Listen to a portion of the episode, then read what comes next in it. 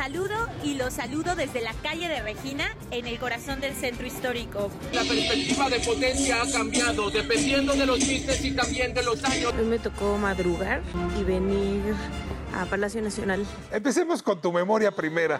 Mi memoria primera fue en comerciales, hice muchísimos comerciales. Otra galaxia vendrá, la sombra de tus ojos. Esta es su calle 11, revista de televisión alternativa a cualquier tipo de desilusión. Hoy tenemos una visita al lugar de los ajolotes, y no estoy hablando de Xochimilco, sino del pueblo de Axotla. Y seguimos con la crónica de la ciudad que estamos ofreciendo y que nos hace revisitar una geografía capitalina que muchos hemos perdido de vista. Y bueno, también hoy estará Ernesto Laguardia. Esa es otra geografía, es la de la memoria. Quinceañera le dice algo, desde luego que Ernesto Laguardia le dice algo y que hoy nos cuenta cómo su capacidad para seguir emprendiendo proyectos no se ha detenido. Una gozada de conversación. Y finalmente, Mauro Conforti. ¿Has escuchado a Fito Páez? Bueno, más o menos en ese tenor, música pop argentina, rock, estará con nosotros Mauro. Así es que arrancamos con nuestra revista aquí en Calle 11. La sombra de tus ojos llegará cerca del mismo sendero. Dudantes, ¿cómo están? Hola, buenas, buenas. Hoy empiezo contigo. Me parece muy bien. ¿Sí? Oye, la, semana pasada ya eligió. Sí. Quiero Sí. que venga el interventor a que revise cómo estuvo la votación de la semana Pero pasada. Hoy gobernación, mi- perdón, prohíbe prohibir, o sea, ya no hay interventor. Perdón, ya cambiamos de sistema. No, bueno. Estábamos en el Antiguo Testamento, ahora estamos en el Nuevo Testamento. Tras. El Nuevo Testamento está prohibido prohibir, así que no me traigas ningún interventor. Voy a poner yo la del Zócalo. ¿Me Oh. das permiso? Tengo una, a ver, tengo un video. de lo que estamos hablando. Voy a ser bien patriarcal. Esta damisela La mujer del varón. fue al Zócalo a horas impropias. Es decir, cuando no ha salido el sol, ¿no? y nos cuenta un poco cómo le fue. mío. Miren, la- miren la- lo que nos trajo. Ahí está. Hola, dudantas y dudantes. Hoy me tocó madrugar y venir a Palacio Nacional. a- Luego les contaré a qué. Pero me maravilló lo bonito que está a esta hora de la madrugada, porque todavía no es de mañana. La plancha del Zócalo, la catedral que la están reconstruyendo, el Palacio Nacional. La verdad es que solo estábamos los policías, los de limpia, eh, algunas personas que se iban a manifestar a la mañanera y el típico triciclo que te vende pan con café, donde por cierto me comí una dona y un café con leche deliciosos, mientras esperaba para entrar a Palacio Nacional. Estos lugares de la Ciudad de México suelen ser muy bonitos y más a estas horas donde la verdad no hay nada de gente que a mí me choca andar chocando con tanta banda. También, ya cuando se hizo un poquito más tarde, fuimos a desayunar al café El Popular eh, sobre la avenida 5 de Mayo, que además está abierto las 24 horas. Yo me comí unos chilaquiles, pero mis amigos eh, comieron de todo, tamalitos, frutita. Les invito a que le caigan, no sé si a las 5 de la mañana, pero estaría re bien darse una vuelta al Zócalo de la Ciudad de México. De verdad que quienes vivimos en esta ciudad tenemos el privilegio de poder pasear por estos lugares. No, el Zócalo cuando no hay nadie es mejor que cuando hay mucha gente. ¿no? Sí, y además ver el amanecer ahí está bonito. ¿Tiene? Sí. Pero Sí. ¿y no hacía mucho frío? Muchísimo, muchísimo frío, ¿Qué la neta. haciendo ayer? Sí, Seis perdón, perdón. A ver, ¿ibas llegando o te ibas yendo del No, Zócalo? no, no. En esta ocasión iba llegando e iba a trabajar. En otras. En otras puede ser que me esté En otras iba yendo. en misa. en otras- Ah, claro, sí, En a otra vida. periódico. En otra vida a lo mejor iba a misa. no ¿Llegaste a ir a- a la catedral? Exacto, en la catedral no, la verdad no. No, no, no. Pero ¿a qué fui? Fui a la mañanera. ¿Fuiste en la Fui a mañanera? la mañanera, sí, sí, sí, sí, sí. Como prensa. ¿Cómo es el Zócalo antes de la mañanera? Porque luego ya con la mañanera, pues yo sí la veo, pero ¿cómo es antes? La gente muy movida, ¿eh? O sea, sí hay, por ejemplo, personas que se ve que trabajan en el gobierno de la Ciudad de México, que se van, ¿no? A Palacio Nacional muy temprano. O sea, yo llegué a las 5 de la mañana y ellos ya se estaban movilizando a Palacio Nacional. Llega un grupo de personas que, para quienes están manifestando afuera, que casi siempre hay manifestaciones, también se les acercan a pedirles información para ver si les pueden ayudar en algo. Eh, también hay mucha policía que no te deja pasar a Palacio Nacional. Guau. Y los típicos que venden el café con pan, que eso fue lo que me quitó el frío, mi cafecito con leche, que llegan en su triciclo. Eso es con su... Con la concha.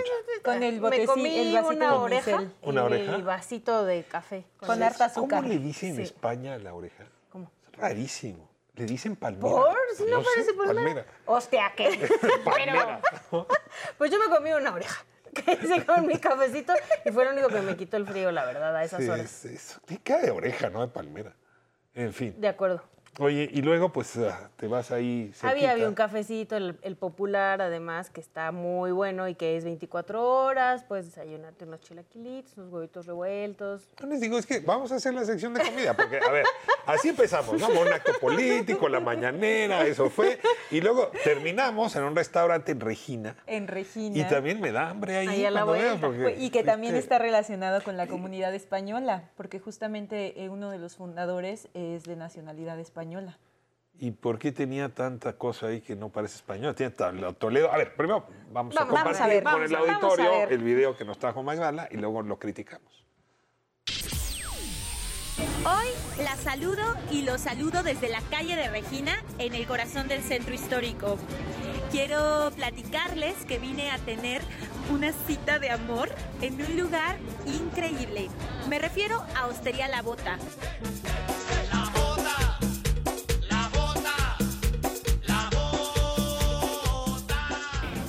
Lugar donde además de alojarte puedes disfrutar de alimentos, de bebidas y en este caso pasar una tarde muy agradable.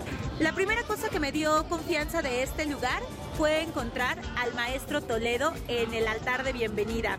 Pueden ver desde fotografías, placas de automóviles, afiches de corridas de toros de hace algunos años y pasarse un momento muy entretenido tratando de descifrar con qué están relacionado tal o cual objeto. Desde 2005 ha sido uno de los espacios más representativos de la recuperación del centro histórico como epicentro de cultura. Yo no sé si ustedes recuerden que en algún tiempo caminar por estas calles, visitar esta zona de la ciudad, era prácticamente impensable por los niveles de inseguridad y delincuencia. Sin embargo, proyectos como Hostería La Bota contribuyeron a hacer del centro histórico un lugar también para el disfrute. Así que la próxima vez que ustedes estén buscando un lugar muy particular para comer, tomarse una buena cerveza, escuchar un set list increíble, les recomiendo que vengan aquí a Hostería La Bota. Nos vemos la próxima semana en su programa favorito, Calle 11. Y sí, Ricardo Rafael, estos son otros lentes. A ver, a ver, te, ah, no traes. Sí. Si no, no te voy a cambiar nada. Ok. El epicentro de la cultura, y yo sí creo que el fantasma de edición siempre hace lo suyo. Sí. Y aparece Magdala mirando a la Yoconda toda tachada y luego descubres que está en el baño. Intervenida, te, se te- puede te decir. tomaste ahí en el espejo del baño, que hay que Sí, visitarlo. es que me pareció que era muy padre, como no hay un lugar que no esté intervenido por las personas que han ido, incluido el baño. Bueno, sabemos que en los baños tradicionalmente La gente pinta como Me no". gusta Ricardo Rafael. Ay, no Ah, yo he ido a todos los 100% baños que me dicen que dice ese y no dice otra persona. Sí, no, no he tenido Yo lo voy a ir a poner Exacto, vamos a Con permiso de tu esposa, ¿verdad? Porque no quiero que O sea que la ponga ella, ¿no? La mejor No, que mejor la llévala, invítala a Sí, comer, la voy a invitar dispárale, a comer. en fin. la voy a Bueno, invitar vamos a comer. cerrar el círculo. Ya fuimos a Regina, ya fuimos al Zócalo y desde luego siempre está la Alameda, que la verdad es espectacular. Es como un país en sí mismo con todo lo que Eh, ocurre sí. ahí. Y el público nos mandó la siguiente pieza. Hola amigos, hoy me vine a caminar a uno de mis sitios favoritos en la Ciudad de México, la Alameda Central. Y es que no solo el paisaje está lleno de árboles, encuentras muchas actividades, desde los payasitos que siempre están dispuestos a hacernos reír, Le voy a dar el beso y me dice si te lo doy, pero allá atrás. hasta los niños jugando en las fuentes y bañándose en las mismas. Bien encontramos familias disfrutando del día. Mientras compran alguna botana o bebida, niños aprendiendo a patinar o skaters más avanzados practicando sus habilidades en la tabla. ¿Y qué decir de las próximas estrellas de freestyle?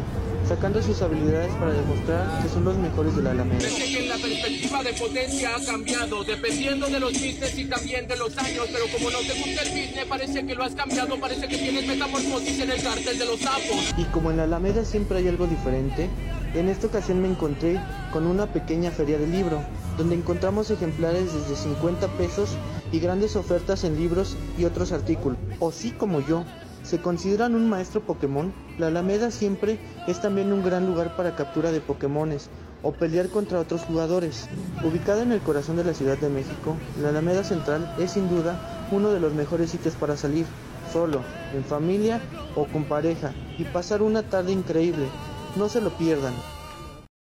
Voto, sí es lugar favorito, ¿no? Sí, la verdad sí, gran lugar. Y aparte, ya sé que no, no hablamos de este tema lo suficiente, pero también oferta culinaria muy deliciosa en la Bueno, Alameda. yo puedo decir- Chicharrón. Elotito. Elotito. Tlayuditos, Tlayuditas. tlayuditas, sí. En los sueritos estos de sangría con limón y...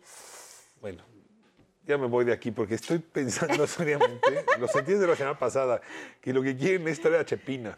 O sea, en lugar de regalar a Rafael, van a tener a Chepina aquí para que les cocine. lo que queremos caray. es que saliendo de aquí nos vayamos a cenar. Nos invi- no sabemos cómo decirte que nos invites a Y cenar. así, así es como acabas en el Zócalo a las 5 de la mañana, pero bueno, en fin, vámonos a la calle o seguimos en la calle. Gracias, Magdala. Gracias. Bye.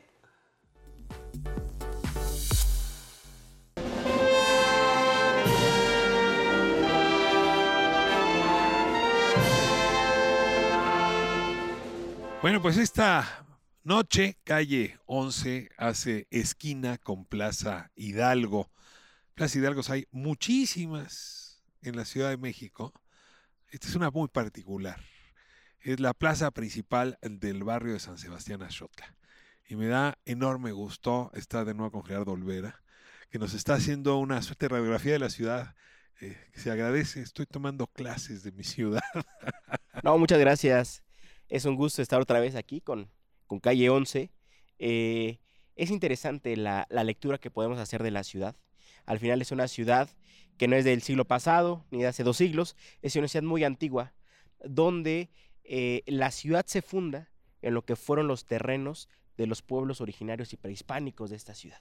Pues estamos recorriendo cada uno y hoy tenemos a mi tocayo Ricardo Ramírez. Me da muchísimo gusto eh, que comparta este espacio. Justamente Gerardo nos permitió conocer lo que es, no es avecindado, es vecino de Originario. Ashota, originario eh, y además cronista del barrio. Es un privilegio. Mucho gusto, bienvenidos a todos y gracias por visitarnos. Gerardo, a ver, vamos a- comenzando con esto que decías. Es decir, en realidad sí, yo a veces tengo la sensación, lo platicábamos con, pues con las ciudades, la de México no es excepción, que tienes como capas y capas y capas, y que si uno tiene una mirada como la tuya, puede viajar en el tiempo visitando. A ver, ¿dónde estoy parado? Cuéntame dónde estoy parado. Estamos parados eh, en la capa de la historia, a las orillas del río Magdalena, antes eh, río Atlitic, eh, en la capa de la urbanidad, en Avenida Universidad, enfrente de los viveros de Coyoacán, en un pueblo originario de hace más de 400, 500 años, Ricardo, Más de 500 años, sí. que se llama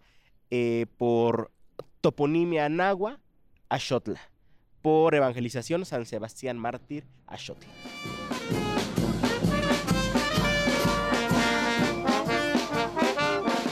Axotla tiene que ver con los ajolotes. Exactamente. Ashot, eh, del ajolote, el dios Axolot, y Tla, lugar de, lugar de ajolotes. Es la etimología que se le ha dado del siglo XIX al XX. Dice Gerardo, y a ver, déjeme entender bien porque yo solo veo cemento, pero si cierro los ojos trato de imaginarme, para que hubiera ajolotes tenía que haber mucha agua aquí. Pues sí. Y hablaba de algunos ríos. A ver, cuénteme, imagínese que me transmite con sus palabras lo que era este lugar hace 300 años. Con la mirada de cronista. Exacto. Ok, nos ubicamos en el siglo XVI, eh, a unos metros de Coyoacán, a unos metros de Miscuac, de San Ángel. Estamos aquí en el, en el pueblo de Axocla. Siglo XVI, voltea hacia uno hacia varios puntos y vemos que está el río Miscuac, que tiene su cauce con el río de Becerra hasta llegar a, a Universidad, ahora Universidad, antes Calle Nueva. Volteamos hacia la derecha y, y vemos eh, pasar el río de la Magdalena, es el Que- que va a un costado de los viveros. que viene de los dinamos y desemboca acá. Tenemos acá lo que ahora es la calle Vitoricio Robles, antes Fresnos, había un río que se llamaba Tequilasco. Entonces estábamos rodeados prácticamente de laguna, agua,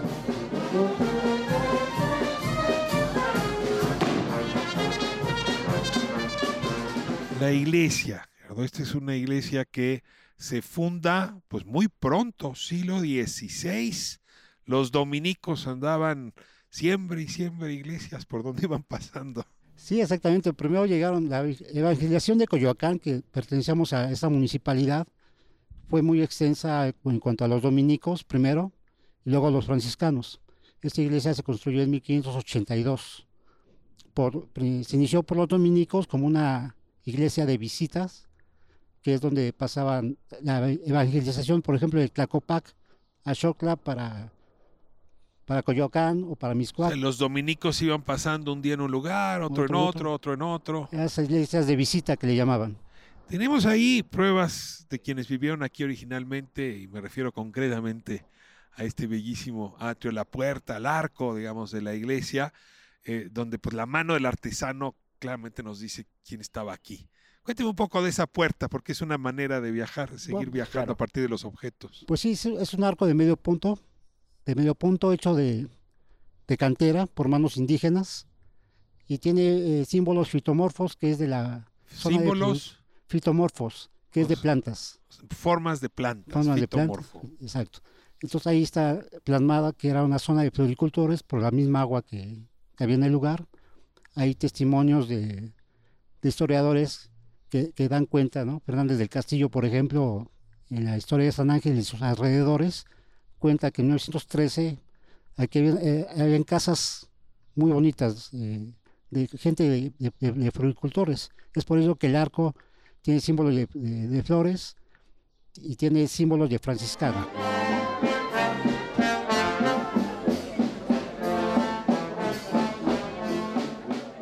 20 de enero, estamos aquí transmitiendo las imágenes, esa, la fiesta anual de- del pueblo de Axotla.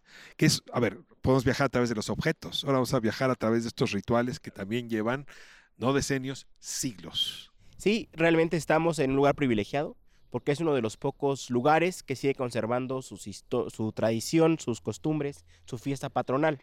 Por ejemplo, Chimalistac también tiene la eh, advocación de San Sebastián Mártir, pero ya es un pueblo realmente extinto en cuestión religiosa, de popular religiosa. Tal vez los únicos dos pueblos, me, me corregirá Ricardo, pero que tienen esta todavía tradición, Joco y Axotla, que tienen la advocación de San Sebastián y que siguen teniendo una organización social. En ese sentido, la mayoría.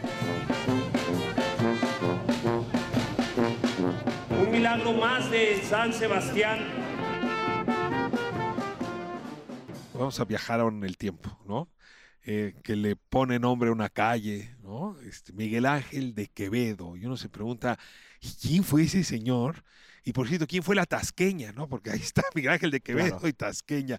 A ver, vamos hablando uno por uno. ¿Quién fue Miguel Ángel de Quevedo? ¿Qué época es? ¿Y por qué es tan importante para esta zona? Sí, Miguel Ángel de Quevedo nació allá por 1880 y tantos y este, fue un ingeniero que vino a, a establecerse a Coyoacán para traer este, de, de Europa, trajo muchos árboles para, para sembradío.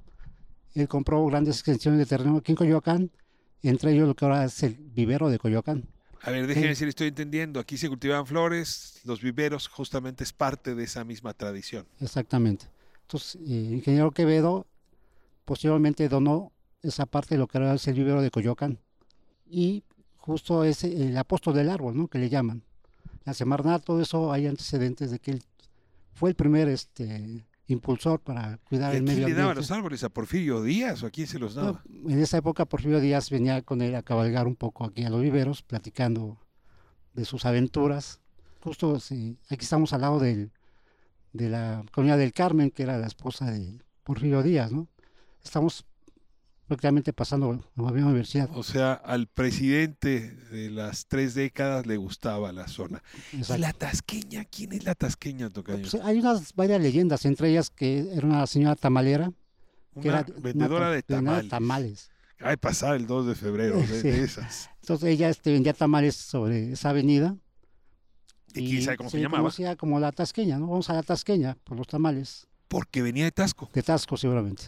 O sea, una mujer de Tasco Guerrero se establece en la avenida y El de ella tamales se hace famosa. como la tasqueña. Posiblemente ya cambian el nombre a Miguel Ángel de Quevedo, ¿no?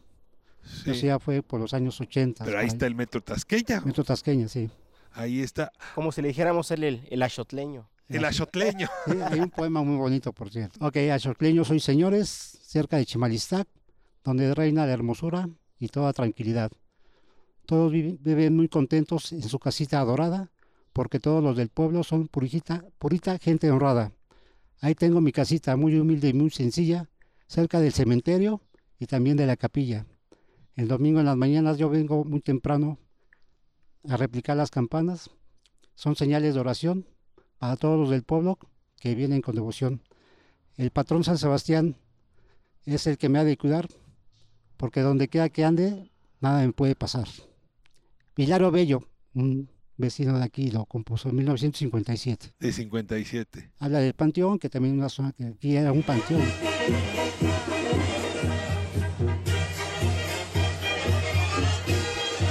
Aquí hay ah, mayordomía, que ese es como el quien carga con la responsabilidad de la tradición. Déjame cerrar la entrevista y cuénteme, ¿ya le tocó ser mayordomo? Sí, afortunadamente ¿Qué ya. quiere decir, Tocayo, ser mayordomo Eh, aquí? Bueno, ser mayordomo es, antes era el, el dueño de la casa. Es el que compartía pan y vino para todos los invitados. Antes se manejaba que el mayordomo ponía el castillo, toda la festividad, ¿no?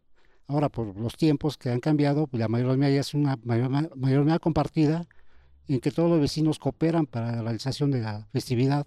En este caso hay una mayordomía para el 20 de enero, ¿no? que es la fiesta patronal más importante. Hay una del Señor de Misericordias, que es en, eh, entre abril y mayo, que acaba en septiembre, una cor- correspondencia con varios pueblos vecinos. Entonces hay unas diferentes mayordomías que cada quien cumple su función y la gente aporta cada ocho días una cooperación voluntaria para la realización de las festividades. Y como en el resto de las comunidades en México, da reputación. ¿no? Soy el mayordomo, Sí. uno amanece contento. Sí, es un estatus social. Es un estatus Sí, sí, sí. social. Ricardo, muchas gracias por recibirnos. Y Gerardo, yo sigo abusando de ti. Si podemos hacer este recorrido en otros No, programas, claro que sí. como nos regalaste el de Chimolistac, ahora el de Ashotla. Vamos a Joco, ¿no? Vamos a Joco. Muchísimas gracias, al Ricardo. contrario, Muchísimas gracias, Gerardo. Regresamos a estudio. Esto es Calle 11.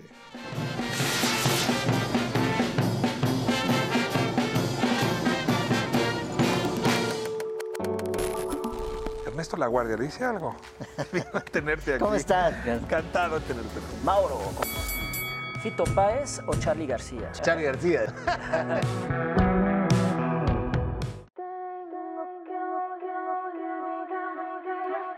Amigas, amigos, amigues, hoy en Calle 11, Mauro Conforti, argentino haciéndola en México. No se lo pierdan, round one. Round one.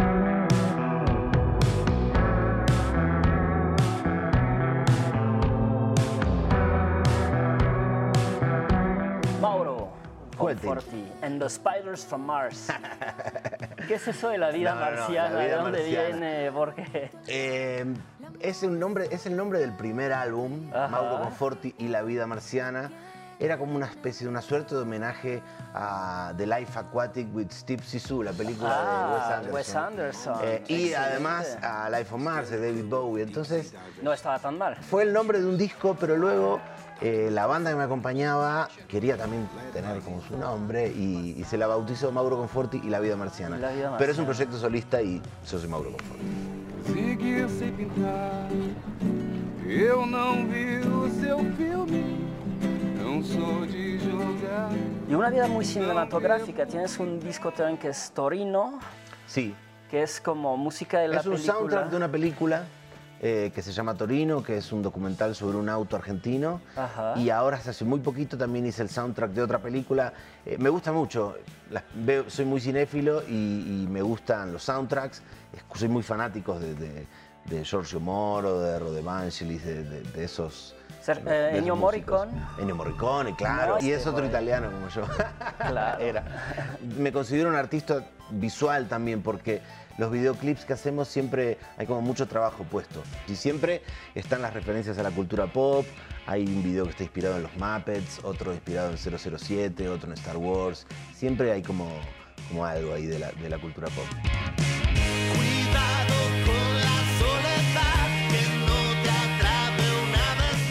Y ahora vienes con El Resplendor. El, no, yo sé, yo sé, pero...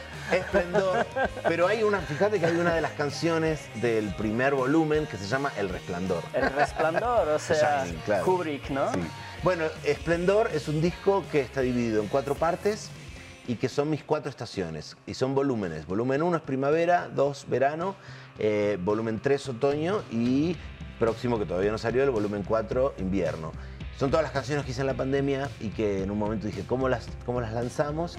Y se me ocurrió esto de compilarlas por, por cuatro volúmenes de cinco canciones cada una. Es como un chiste también a, a la música clásica, porque yo estudié una carrera muy larga de música clásica, entonces Vivaldi, ¿no? Las cuatro estaciones. Vivaldi, yo soy muy fanático de Ravel, de Debussy. El concepto ya es de Vivaldi, claro, las cuatro estaciones. O sea, te pones con esplendor hacia codearte con los grandes, ¿no? No, mira. Algo argentino por ahí, ya sabes, de las No, pero, bromas. pero vino, pero no, porque el nombre puesto Esplendor vino con mucha humildad porque fue un nombre que puse en la pandemia, ¿no? Entonces flasheé con el, el apocalipsis y, y en las épocas de esplendor de las ciudades y que ahora solo quedan ruinas. Estábamos viviendo la pandemia, entonces va un poquito por ahí. No es que dije, "Este, soy el, el más esplendoroso, no, no, no. La moda es un efecto y al final no queda nada. Esto es Calle 11 en su segmento Entrevista. Y hoy tengo una gran sorpresa para usted. Usted, sus memorias, sus personajes favoritos. Ernesto Laguardia, ¿le dice algo? ¿Quinceañera, por ejemplo? Tenerte aquí. ¿Cómo estás? Encantado de tenerte. El gusto es Muy, mío, muy de verdad. feliz. Gracias por la invitación. ¿Qué andas festejando? Pues fíjate que ya estamos festejando 50 años. Estamos eh, de manteles largos porque, bueno, ha Tú pasado de todo en estos 50 años. Tú y tu vocación están festejando. Sí, sí, mi pasión, diría yo. Y me encanta que después de 50 años siga con esta pasión irremediable de estar en el escenario, ¿no? A ver, déjame hacer cuentas porque te miro y habrás empezado en el vientre de tu madre. A los menos seis. A ¿no? los menos seis, ya estabas ahí. Te agradezco mucho. A no, ver, pues empecé chiquito. Dicen que andabas de correveidil en Sí, las estaciones de radio. A ver, empecemos con tu memoria primera. Bueno, mi memoria primera fue en comerciales, hice muchísimos comerciales durante muchos años. Me metí a estudiar. Puedes darme marcas porque aquí se puede. Uh, sí, ¿Qué claro. anunciabas? Milo, Coca-Cola, muchos para Europa, para Asia, este, para Estados Unidos, eh, Cranky, bueno. Toma Milo para echarle ganas. Ahí conocí a Adela, fíjate, era Mira. extra. Sí. Toma Milo para... ¿Qué cosa? Qué cosa, ¿verdad? Me acabas de abrir así el Sí. cerebro, como la memoria empezó. y después de muchos volcán, años me claro. encontré con un cassette, ¿te acuerdas de los cassettes? A ver, Eh, beta o VHS, Tata- porque eso dice tu no, edad. No, beta. El, el Tata los, los doblaba con puras groserías. ¿Los tuyos? Sí. y los vendían, entonces, bueno. Te volviste galán de telenovela, que sí, sí es un papel espectacular, yo creo. Pues eh, ¿no? sí, pero no sé me si uno puede volví- cargar con ese maldito galán todo el tiempo fuera del escenario, pero Fíjate que fue un poco fortuito porque pues yo estaba frente a las cámaras por, por pasión. Digo, empecé de mensajero, de bailarín muchísimos años, de conductor en parques de lo que era el Departamento del Distrito Federal. Eh, como o sea, como Raúl Velasco chiquito, ¿cómo era la Como cosa? Raúl Velasco chiquito. Tú traías a la gente a bailar. a- No, te la mandaban del gobierno del Distrito Federal. Te mandaban mariachis y te mandaban cantantes y te mandaban comediantes. Eh, algunas veces no llegaban, entonces tú improvisabas ahí una ¿En qué hora. parque estabas? Sí. ¿En qué parque? Eh, en- exactamente en Constituyentes, en un parque al aire libre, eh, junto a un salón de fiestas que llama el Floresta. Ahí está ese, ese lugar, que bueno, para mí representó muchas cosas, porque bueno, a esa edad que tendría 13, 14 años, te daban la llave de los camerinos y tú, tú recibías a todos. Y fíjate que en una ocasión llegó una niña eh, chiquita, con sus colitas, ¿no? Déjeme cantar. No, no, ahorita no, porque sí llegaron todos el siguiente domingo. Y llega el siguiente domingo con su papá, déjeme cantar. No, no, pero el otro. Y así, no, pobrecita, la traía. Y, un- y en una vez no llegó alguien. Órale, órale, órale. Y ¿Quién te daban tu casetito con, con, las, con las pistas.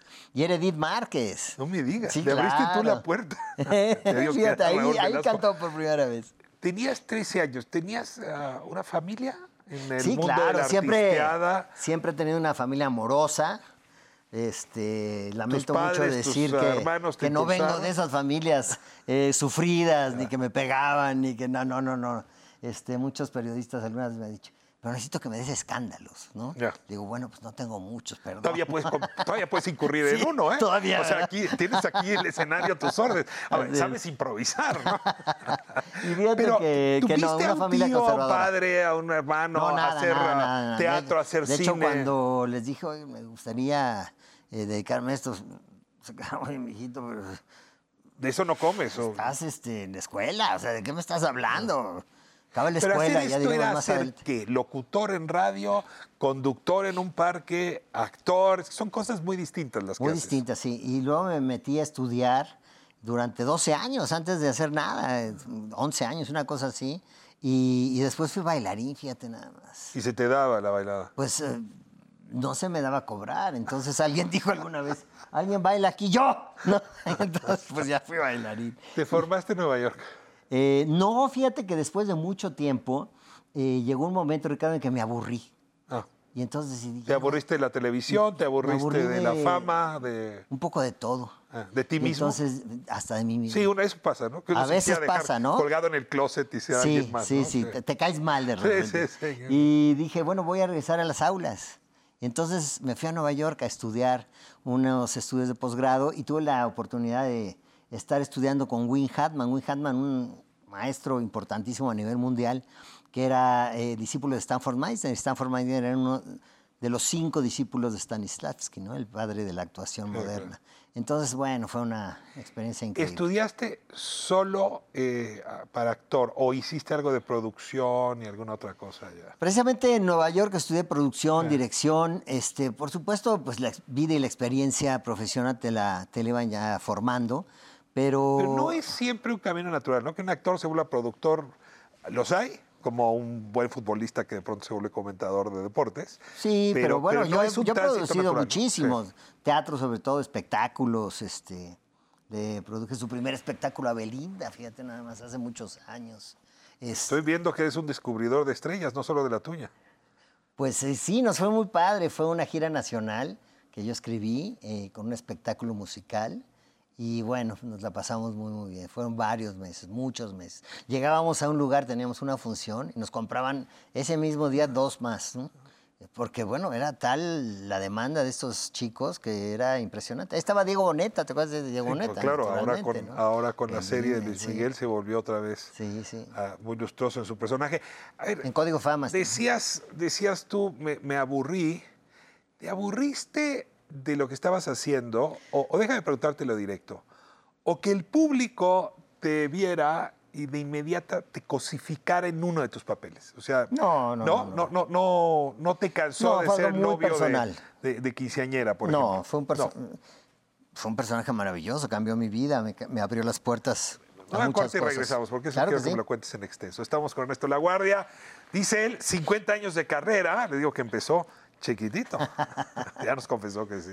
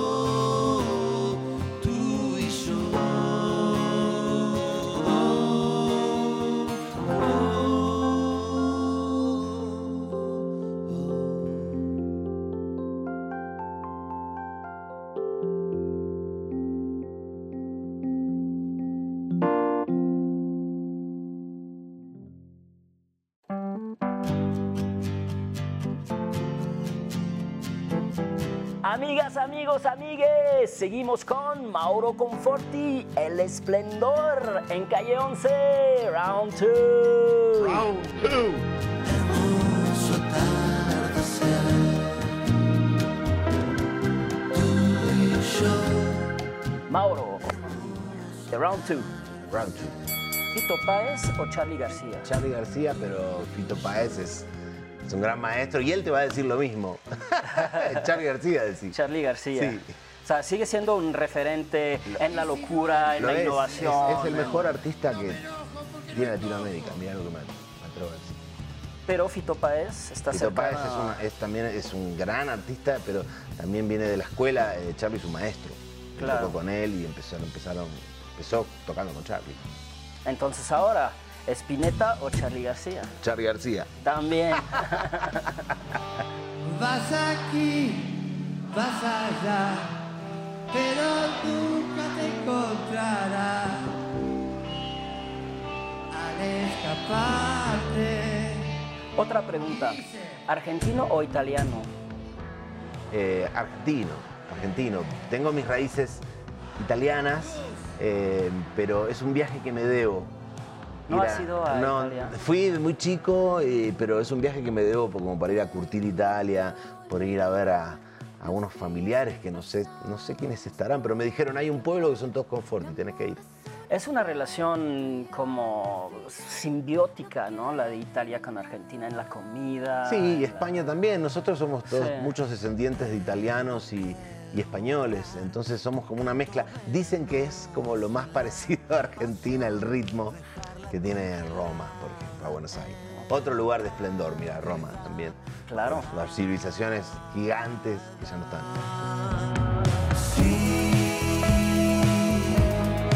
La ilusión renacerá. ¿México o Argentina? México es mi segundo hogar. Te voy a decir Argentina porque es mi hogar, pero Claro, claro. México es un país que a mí me ha tratado. Yo vengo aquí a tocar desde el año 2015 y me sacó de mi zona de confort por completo y me encontré con un país que me ha, me ha- me mimado y ha valorado, que valora mucho mi música y, he hecho grandes amistades aquí. Hemos estado en un montón de, de ciudades y es, es un país que- que amo, que adoro. Entonces trato de venir siempre. Eh, venía, antes venía como unas dos veces por año, pero con la pandemia cortamos y ahora en esta gira estamos como volviendo y haciendo más ciudades y sumando público nuevo también y más, más gente. Amo México.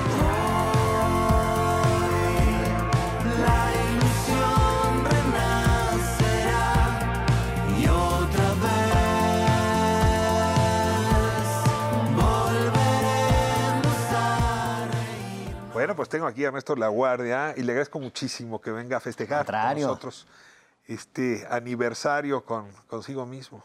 Sí, fíjate que te estaba platicando de esta etapa, un poco de pausa que tomé en Nueva York. Eh, ¿Eso en un- qué momento de tu carrera fue? Pues eso fue hace como 15 años. No más, ya llevo 16 de casado. Como 25 años, fíjate. que hiciste voy a parar. Eh, No sí. te faltaban contratos, ¿no? No, al contrario, era trabajar 20 horas al día. Y, ¿Se puede poner un alto? Pues yo lo puse. tiempo? Ya no me estaba divirtiendo, no me estaba gustando. Este, dije, no, necesito un espacio para mí y poder Pero, de- retomar. después, porque cuando uno ve trayectorias así ascendentes, piensa en la del arquitecto, piensa en la del astronauta, desde luego la del actor. Es muy difícil que uno se detenga. Es probable Es que muy uno difícil, siga sí. y siga haciendo cosas que no Pero le es más difícil seguir si no, si no lo estás gozando. ¿Cómo ocurrió? Pues un día estaba yo haciendo una novela y empecé a sentir, pues un poco, pues esta sensación tan horrible de no disfrutar lo que haces. ¿no? Vacío. Creo que pocos somos los que tenemos en la vida la oportunidad de disfrutar lo que hacemos y que sea realmente nuestra vocación y nuestra pasión. Y en ese momento sentí que no, no estaba fluyendo. Y entonces dije, tengo que hacer una- un alto. No acepté las siguientes cosas, renuncié a las cosas que estaba haciendo y me fui a Nueva York a ¿Cuánto estudiar. tiempo te fuiste? Me fui tres años y medio. ¿Allá te conocían? No tanto. Allá No, fuiste- sí, sí, este... ¿Te detenían en la calle todavía? Las, sí, bueno. Eh, fíjate que vivía yo en la calle 14, en Union Square. Y, Guau. Sí, increíble. Y, y bueno, pues estaba yo disfrutándolo. Este, tenía algunos amigos, sabían quién era y fueron como conociendo más. Y un día, ¿te acuerdas de Cristina Saralegui? Sí, claro. Pues este, me dice, pues te voy a ir a hacer un programa York. Órale, va. Entonces fuimos a la estatua de Ferrero de la Guardia, a los lugares que comía, a mi, a mi salón de clase y todo. Y se le ocurrió ahí sacar dónde vivía. Pero de, pa- de, de- ya estás la cámara paneando, ¿no? No, me tuvieron que sacar. Se acabó Oiga, ya no me podemos seguir se rentando. acabó la intimidad. sí, exacto. Pero sí fue una época muy, muy disfrutable. ¿Te cambió la carrera ese episodio? Pues me cambió a mí, ¿no? Me mejoró a mí eh, como persona, como profesional, y ya eso se refleja en la carrera, ¿no? Créeme que nunca he pensado en la carrera. Siempre he pensado en lo que me da esta pasión. Tengo que cerrar la pregunta que dejé abierta al segmento anterior. Dime, dime. No, el personaje quinceañera marcó por la memoria de muchísimas personas de una generación mía, entera. y la mía, definitivamente. ¿Quién es ese personaje? ¿Cómo lo miras? ¿Te da ternura? ¿La condescendencia? ¿Piensas en Talía y piensas en una época anterior? Pienso en una época de cambio, eh, que siendo joven, después de tener muchísimos años de estar buscando un lugar, una oportunidad, de hacer teatro, etcétera, pues de repente te cambió la vida profesional y personal. ¿no? Y es un personaje que yo amo y que yo agradezco muchísimo, por el que luché mucho, por el que hice audiciones semanas y semanas, y que después iba Muy a perder, disputado. fíjate. Sí, muy disputado. Y después me dijeron, este, después de estar ensayando, a- creo que dos días de empezar ya a, a grabar, me dice Carla, está, lo siento mucho, pero no lo vas a hacer tú. Digo, ¿cómo crees, Carla? Me estás acabando la carrera antes de que empiece, ¿no?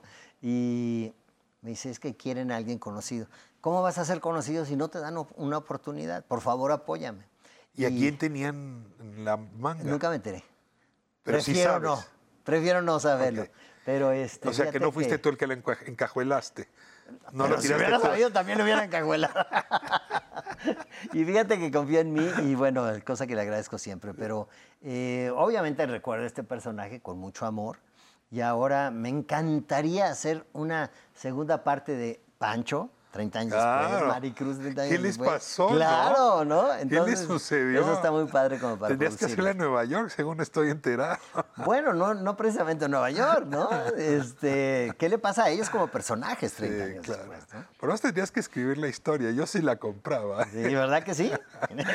Esto, eh, si uno piensa en quienes han tenido vocación actoral, pues siempre está este secreto deseo a la Shakespeare de tener su propio localito. ¿no? De tener su propio Bueno. teatro, su propio foro. Sí. Y ahora me entero que te estás arriesgando poniendo eh, tu espacio en Valle Bravo, que además es un pueblo espectacular, cargado Espectacular, de- maravilloso, de que para mí cosas. representa A ver, muchas cuéntame un poco de esta última aventura. Pues mira, eh, yo, después de muchos años... Voy a aclarar de esta más reciente aventura. Más reciente aventura, sí. Ahora Después de muchos años estudié Administración de Empresas en el ITAM, incluso muchos cursos de economía y ahora me arrepiento de no haberme graduado también de economista, pero... O sea, tú vas al revés. Yo voy al revés de todo. Eso veo. Pero bueno, me gusta mucho el administrar, ¿no? El, el poder coordinar, organizar. desde mi carrera hasta mi vida, ¿no? Y algunos negocios, he tenido farmacias, he tenido salones de fiestas y ahora, bueno, se me presenta la oportunidad de tener un local maravilloso en Valle de Bravo que se llama el Dipao Club. Yo lo conozco como restaurante. Sí, hay dos restaurantes que son Dipao y el dueño de esos dos restaurantes es mi socio y gran amigo que se llama Alejandro Alarcón. ¿Y qué vas a tener stand-up este. ahí? ¿Vas a tener...? Eh, tenemos escenario para stand-up, ya eh, hemos llevado al Borrego Nava, a Jaja Jairo, a Archivalardi, a tres DJs, este, a Jürgen, eh, y bueno, tenemos eh, lo ¿Tú que te es has un subido bar. al escenario con algún, alguna pieza tuya, algún monólogo? Ahí no, ahí No, ahí todavía no. no. Pero fíjate que acabo de hacer un stand-up en un programa de, de Televisa. eh, y bueno, me, me encanta el stand-up. Me encanta, es un reto. Además, me encanta reírme de mí mismo. Creo que es muy sano. ¿no? Yo siempre me pregunto si hay que pasar por el psicoanalista para hacer stand-up o no. Yo creo que sí. Sí, ¿no? Si Yo no, creo que sí. Te cachas diciendo unas cosas Sí, que... de repente ¿Qué dije? Ni yo me lo había confesado a mí mismo, ¿no? Pero fíjate que es muy divertido y muy sano el, el poderte burlar de ti mismo. El otro día en el stand-up que yo hice, este, digo, señora, mande. Que me veo más gordo. Sí, señora, la tele engorda. Estoy haciendo tele. Y así nos, nos íbamos de chiste en chiste y de Yo, improvisación. yo estoy aquí en tele contigo y yo te veo más delgado, ¿eh? te lo tengo que aclarar. Pero fíjate que, que es Ya rico me improvisar puse, poder... me este, las preguntas. Ah, no, te las paso. Por favor, estamos por estamos favor. no te. Pero fíjate que esta aventura de un monólogo que presenté 13 años creo que es un poco un stand-up porque aun cuando este el tiempo vuela, este espectáculo unipersonal. Y sí que vuela, ¿eh? que sí, bueno, definitivo. Es eh, un espectáculo que empezamos a presentar en una cancha de básquetbol para jovencitos y terminamos en teatros de 10, 12 mil personas en la última gira. Es un caso real de un actor que seguramente tú recordarás, de una serie que se llamaba Chips. Sí, claro. Eh, el teniente, Paul Link, Claro. este, que todavía vive, tuvo una esposa eh, concertista famosísima, Francesca Draper, que contrajo esta enfermedad tremenda, que es el, el cáncer de mama, y que no se atendió por medios tradicionales, sino que buscó puros métodos alternativos. Entonces, empieza eh, el monólogo cuando ella está muriendo y tiene una estructura eh, redonda, acaba cuando ella está muriendo. Pero todo esto son los recuerdos de qué pasa con sus hijos, qué, qué pasa con su marido, qué pasa con todo lo que realmente sucedió. Porque yo lo vi en una conferencia de Paulín que se paró frente a un eh, auditorio de puros jóvenes en una universidad y me encantó, entonces yo lo adapté para teatro y bueno, dije, pues qué mejor manera de celebrar que volviéndolo a poner, porque además mucha gente me lo pide en todos lados. Dame el anuncio, ¿dónde? ¿A qué horas? El tiempo vuela, vamos a estar a partir del 7 de marzo en el Teatro Centenario de Coyoacán. Y, y bueno, me encanta porque es eh, un servidor y dos sillas. Y, y es muy apasionante estar una hora veinte llevando al público por todas las emociones con dos sillas y tu persona. Te miro, hablo contigo y no puedo evitar preguntarme, ¿dónde está el reactor? Es un reactor nuclear el que tienes. Desde la más primera infancia. Y Pues, qué, este, sí, qué creo- suerte, qué privilegio para Sí, me tus siento muy, muy honrado, fíjate, de poder eh, levantarme todos los días con esta pasión. Me encanta, me encanta. Y leo y me muevo. Y ahorita estoy acabando de escribir una conferencia sobre los miedos, porque también los miedos te mueven mucho en la vida. A mí me han movido en mucho los miedos, mis miedos que sigo teniendo, ¿no? Entonces trato de, pues, de superarlos, de entenderlos, de avanzar y que me lleven a lugares insospechados para bien. Y es precisamente la conferencia que voy a ofrecer pronto. Te voy a pedir tu dirección, porque tengo aquí un par de cámaras que quiero llevar para tomar fuera de tu departamento o tu casa. Me encanta. Como te hicieron la otra vez. Sura. Me encanta. Pancho, digo Ernesto, muchísimas gracias. Gracias, Por estar gracias aquí. por la De verdad, es un lujo y sí, el tiempo vuela, pero, pero bien vivido pesa también. Así es, así Gracias, es. Ernesto La Guardia. Gracias, Ricardo. Vamos al segmento musical y en un momento más cerramos calle 11. Gracias por permitirnos entrar a su hogar.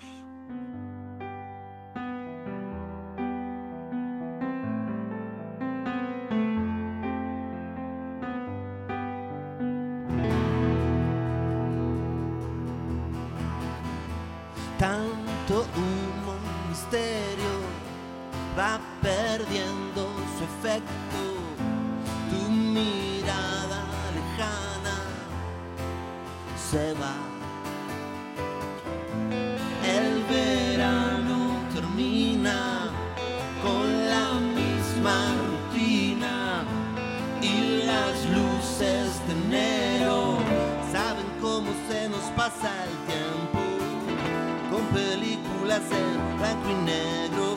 Otra galaxia vendrá, la sombra de tus ojos no tendrá donde poder mirar. La sombra de tus ojos me dirá si el calor volverá. La sombra de tus ojos no podrá contener la verdad.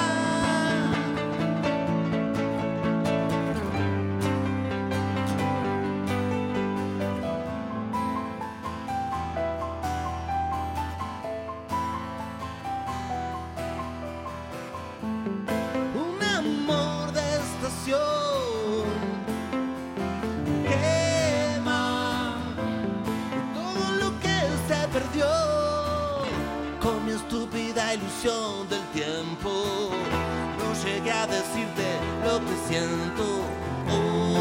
Otra galaxia vendrá. La sombra de tus ojos no tendrá donde poder mirar. La sombra de tus ojos me dirá si el calor volverá. La sombra de tus ojos no podrá contener la verdad. Tus ojos llegará por el amor verdadero. La sombra de tus